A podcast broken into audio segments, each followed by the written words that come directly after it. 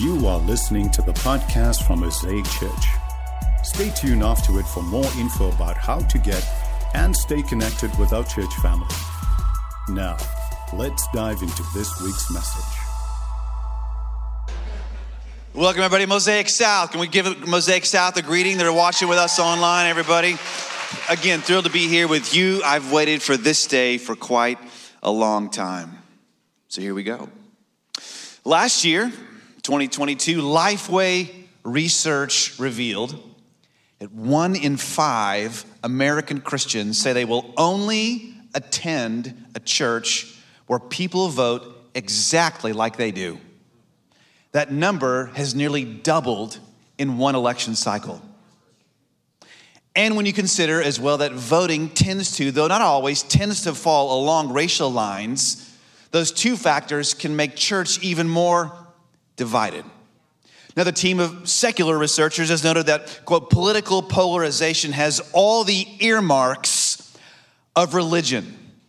And as a result, now as Americans are increasingly, as we saw, making politics their religion, not only are fewer people than ever ever exposed to anyone different than them, but also, as of Christianity Today notes just a couple months ago, pastors and ministry leaders are leaving or considering leaving the ministry at a record high rate, citing stress, burnout, and political divisions as primary reasons.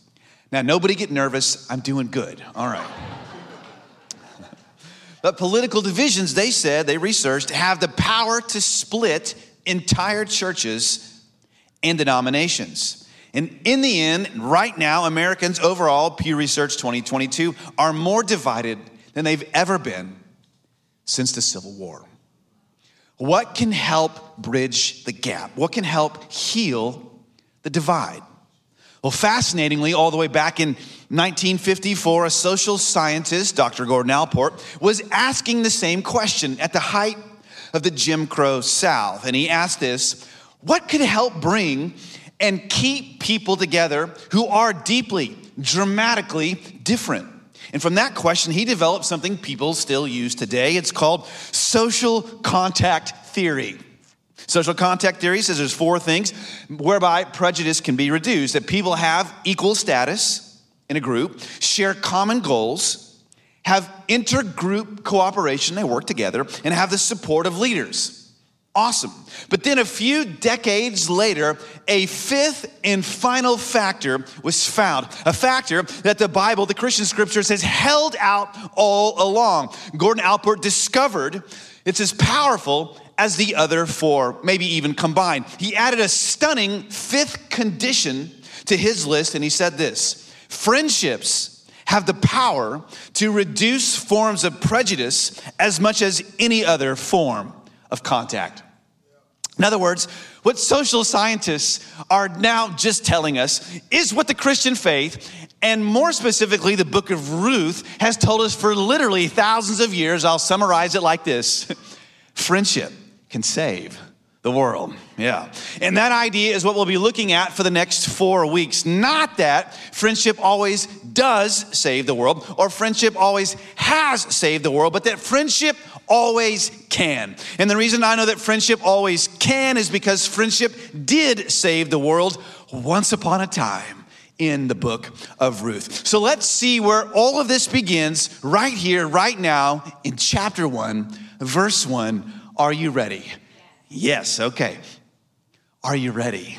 Yeah, very good. All right, Ruth chapter 1, verse 1, it says, In the days when the judges ruled. So we see here the book of Ruth takes place in roughly 1300 BC in the lawless time of the judges. That's sort of the Wild West in Bible history. It's after Moses and the Red Sea, you know that part, before David and the monarchy, you may know that part. And so into this no man's land in redemptive history wander three women Naomi, Orpah, and Ruth. There are three women living, and this is crucial to catch in the land of Moab.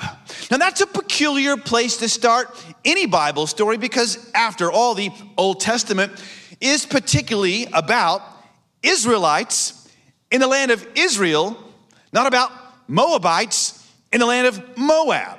All right? So, why do we begin in Moab? Well, it says there was a famine in the land, verse 1 and 2. So, a man from Bethlehem in Judah, together with his wife and two sons, went to live for a while in the country of Moab. The man's name was Elimelech. His wife's name was Naomi, and the names of his two sons were Mahlon and Chilion. They were Ephrathites from Bethlehem in Judah, and they went to Moab and live there. So we begin here in Moab because Naomi's husband, named Elimelech, moved his wife and family there when a famine struck the land. They left the little town of Bethlehem, whose name literally means house of bread. Now, ironically, with barren of bread grocery shelves, and moved to the enemy, hostile, hated, despised, and feared neighboring nation of Moab, perhaps Israel's greatest racial and political enemy. See, Moab was a people who had not only refused to help Israel in their not too distant past, but in one of the strangest stories of the Bible, had once tried to put a curse on Israel's people in order to attack them and defeat them. Yes, you remember the one about the talking donkey. That's that story. And as a result, therefore, no Moabite, said Deuteronomy 23 3, was ever allowed to ever worship the one true God in the assembly of the Jewish people. Am I painting the picture? But Elimelech moved there. He moved to Moab, where commentators say he likely lost his faith. He gave his two sons Moabite names, and they took Moabite wives, something expressly forbidden to do by the law of God. And then their things went from bad to worse. Verse 3 Now Elimelech, Naomi's husband, died, and she was left with her two sons. They married Moabite women, one named Orpah and the other Ruth. After they had lived there about 10 years, both Mahlon and Chilion also died and Naomi was left without her two sons and her husband. So, where would the women go? What could the women do? Verse 6. When Naomi heard in Moab that the Lord had come to the aid of his people by providing food for them, she and her daughters in law prepared to return home from there. So, all three women set out on the 50 mile one week walk over dangerous terrain, hoping for a new life back in Bethlehem, where rumor had it, bread was back on the shelves at the HEB. Now, for those listening in online today who live outside Texas, you know, in the land of Moab, uh, somewhere, some other state, HEB is the world's greatest grocery store. Thank you. All right, got you back. Now, Anyway, along the way, Naomi realized what her two daughters in law back home likely faced poverty and prejudice. So she said, verse 8, then Naomi said to her two daughters in law, Go back, each of you, to your mother's home. May the Lord show you kindness as you have shown kindness to your dead husbands and to me. May the Lord grant that each of you will find rest in the home of another husband. So at first, Ruth and Orpah, and yes, this is where a certain American mother, many years later, got the name for her future powerful TV show creating, empire creating daughter when she mistakenly switched the R and the P at birth the name comes from. At first, the two Moabite women say they'll stay, but Naomi insists a second time, and this time she gets real, y'all. You can go read her speech for herself. This time she's like, I'm gonna summarize. She's like, all right, ladies, listen.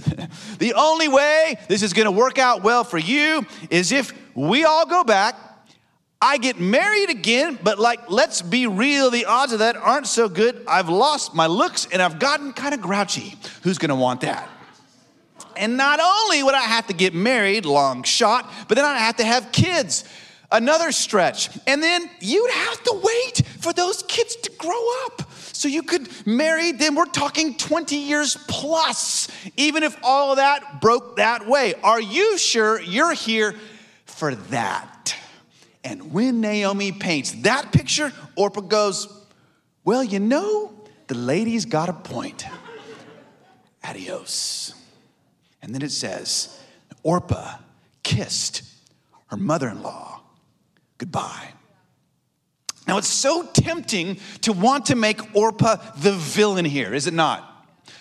It is. And therefore, one Jewish legend actually did. Real quick, one Jewish legend estimates this moment happened at the five mile mark of their journey. And for leaving Naomi and walking back, Orpah became, in this one Jewish legend, the mother of Goliath and his four brothers, receiving one awful giant son per mile marched. Yes, as penance. But as the last here, the last bit of cultural comfort leaves, what will Ruth do? As the last, can you see connection? to her culture, to her people, to her way of worship, walks away. As the last person like her leaves her life, what will she do? It says, Oh, but Ruth clung to Naomi. How can friendship save the world? Well, it's through the power, we're going to explore this, the power that Ruth gives us right here. It's through the power of clinging. See, when others, I'll paint it like a picture like this when others around us only kiss us goodbye when we really need them, when they walk back when battle lines are drawn, when they say see ya when the going gets rough, Ruth does something remarkable and she makes arguably the most beautiful and powerful promise not only in the Bible, but in all of human literature. It's right here in verse 16. But Ruth replied, Don't urge me to leave you or to turn back from you. Where you go, I will go. And where you stay, I will stay. Your people will be my people, and your God, my God. Where you die, I will die, and there I will be buried. May the Lord deal with me, be it ever so severely, if even death separates you and me. So not only is Ruth converting here to faith in the one true God, but she is making the powerful, hear me, multi ethnic, multi generational choice to cling to her mother in law and stay with her all the way to the very end. And over the next few weeks, yes, the month of September and October 1st, we'll see Ruth makes not only this promise, but she keeps this promise. And through this promise of friendship and fidelity, she saves Naomi's life, and through that, saves the world. But it all began right here when Orpah kissed, but Ruth clung. And this shows us we don't need, don't just need kissers in our lives, we need clingers. Need clingers. Now, some of you are saying, I don't know. I think I'd actually kind of prefer a kisser. You know what I mean. And we don't just need to be kissers, we need to be clingers. Not clingy, that's different. And if that is you, we have an amazing team of counselors here at Mosaic to help you work through that and process that. Not to be clingy, but to be clinger is the word for cling. In the, in the Old Testament is the word debak. Uh, debak, it means to stick like a shadow, which you just can't shake. See, where your you go, your shadow goes. Where Naomi would go, Ruth would go. Ruth stuck with, she shadowed, she stayed, she clung. Now, this again isn't about sticking to those who fundamentally abuse us in some way some fundamental injustice. That's not about that. I'm not talking about that. Take that off the table. I'm just talking about right here with us, right here, right now, as a diverse people, a room full of Ruths and Naomi's, as people, come on, of different ethnicities and generations, as we face an uncertain future in front of us in our nation, what will we do? Hmm? What will you do? What will we choose to save the world? Let me tell you, we don't need to be Orpahs, but Ruths, not kissers, but clingers. So, why don't we do that? I mean, if that's what the text has been telling us for centuries, why don't we do that? Why don't we cling? Why don't we cling? somewhere in my not too distant past, someone who had been here at Mosaic for a number of years, someone I'd walked through a number of difficulties with, who had, in my opinion, uh, been cared for extensively by a number of people here through a lot of tough situations in his life. He made an appointment with me and he didn't give a reason.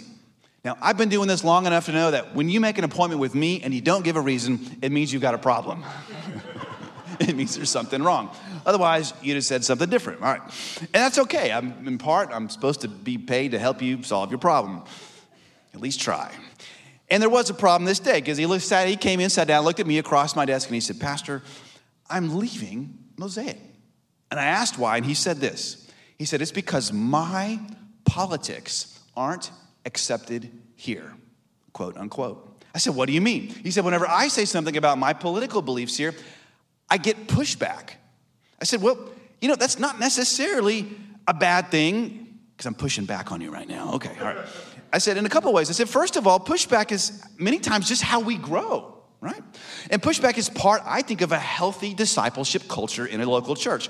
Our parents, after all, have offered us pushback, yes. Our teachers do, our coaches do, your pastors do, sometimes friends in a church will as well. The Bible does, God does. Dictators are the only ones who can't handle pushback.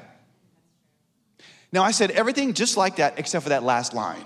I didn't actually say that last line to him. I thought about it, I'd say it.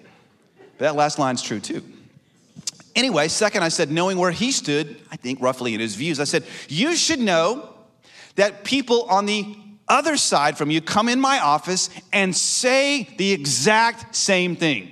They tell me they get pushback from people like you in your position all the time. And he sat there and stared at me like I had just told him the sun did not exist. Like there was no way that was true here. He said, Really? I said, Really? Like almost every day. He said, Fine, but I just want to be in a church where my political beliefs are accepted. So I said to him this. I said, So you, let me get this straight. So you're saying what's most important to you in a church is not having a church that preaches the gospel first and foremost, is not adherence to the Bible and the Christian scriptures as the inspired and authoritative forever word of God for all peoples. It's not a focus on discipleship and doing mission together and reaching the next generation. Are you saying that what's most important to you is having politics and a candidate in common, not Jesus of Nazareth and his word. And he said, When you put it like that, I guess no, but I'm just exhausted. And my heart sank because I got it. I mean, there it is. Why don't we cling? Why don't, why don't we act like Ruths? Instead, why do we act like Orpahs? It's because we just get exhausted.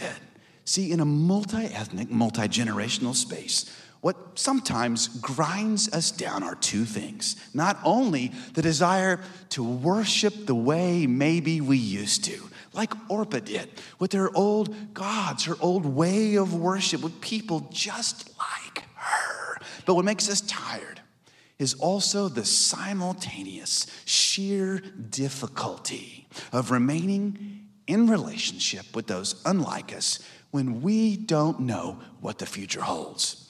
Like Ruth didn't know what the future held, right?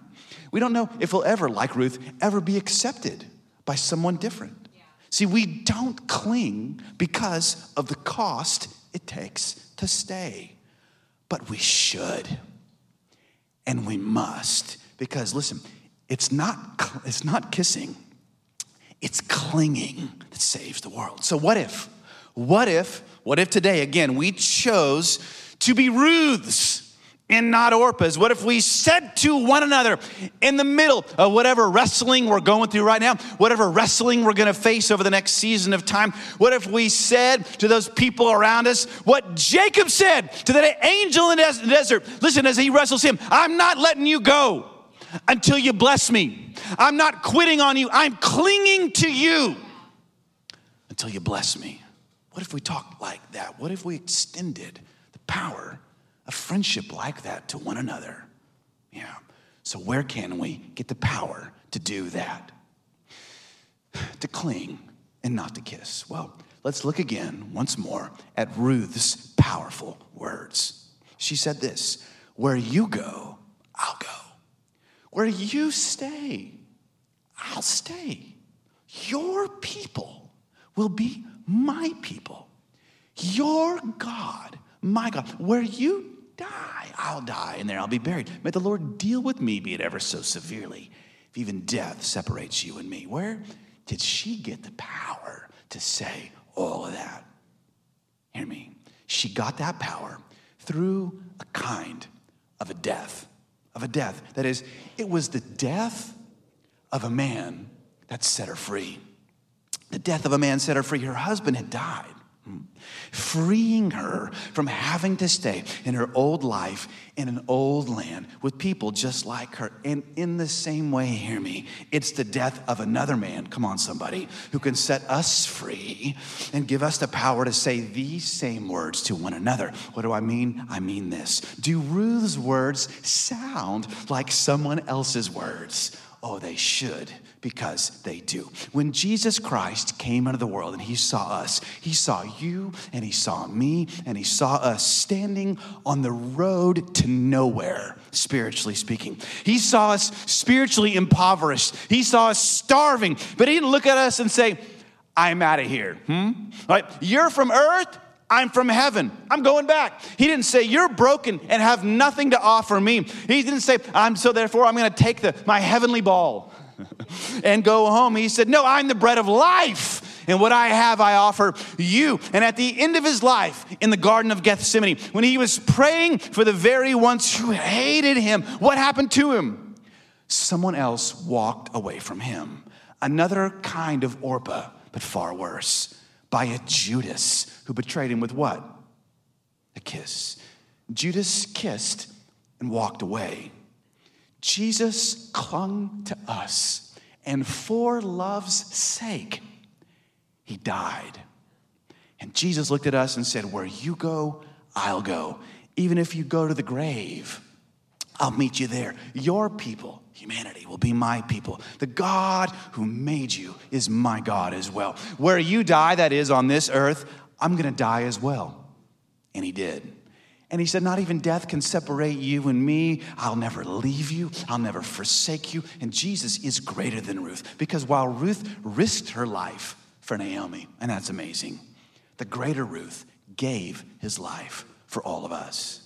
And when you see him loving you and loving me like that, you can really cling to him and to others in the same way with the same power. 1943. 1943, the government of Bulgaria allied with the Nazis, with Nazi Germany, and agreed to deport every Bulgarian Jew. And on March 10th, 1943, when the first 1,500 Jews were loaded on boxcars to be shipped out to the death camp of Treblinka to be exterminated, one man, one person, one Christian did something remarkable.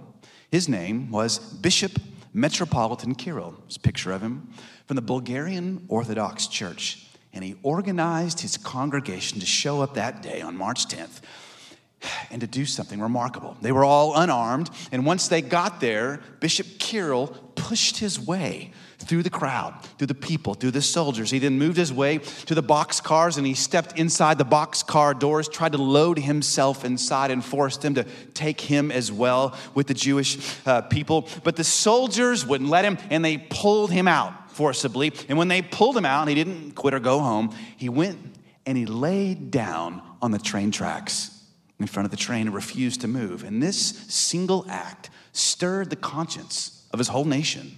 The train was stopped. The soldiers got new orders. The Jewish prisoners were all let go. And as a result, not one single Jew was deported from Bulgaria during World War II. And do you know the Bible verse he quoted? As he pushed his way past the soldiers, the same scripture he shouted over and over and spoke as he lay down on the train tracks. Bishop Kirill, over and over and over again, quoted Ruth 1 16. Where you go, I'll go. Where you stay, I'll stay. Your people will be my people, and your God, my God. His sacrificial friendship with them saved their world. May we offer the same to one another, Mosaic Church. We pray with me, Lord? We come in Jesus' name. We thank you for what we see here, for the power of clinging. Lord, it's just, it's beyond what we can even imagine. And we're so thankful how you clung to us and you didn't let us go.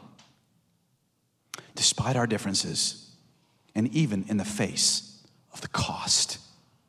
Jesus, you gave your life to save us. In turn, today, we offer ourselves once more to you. Lord, I'm praying for every life in here, every person. First and foremost, if we've never said yes to you, and love like this today would be our day, we'd simply say, Jesus, I receive you now. Would you forgive me?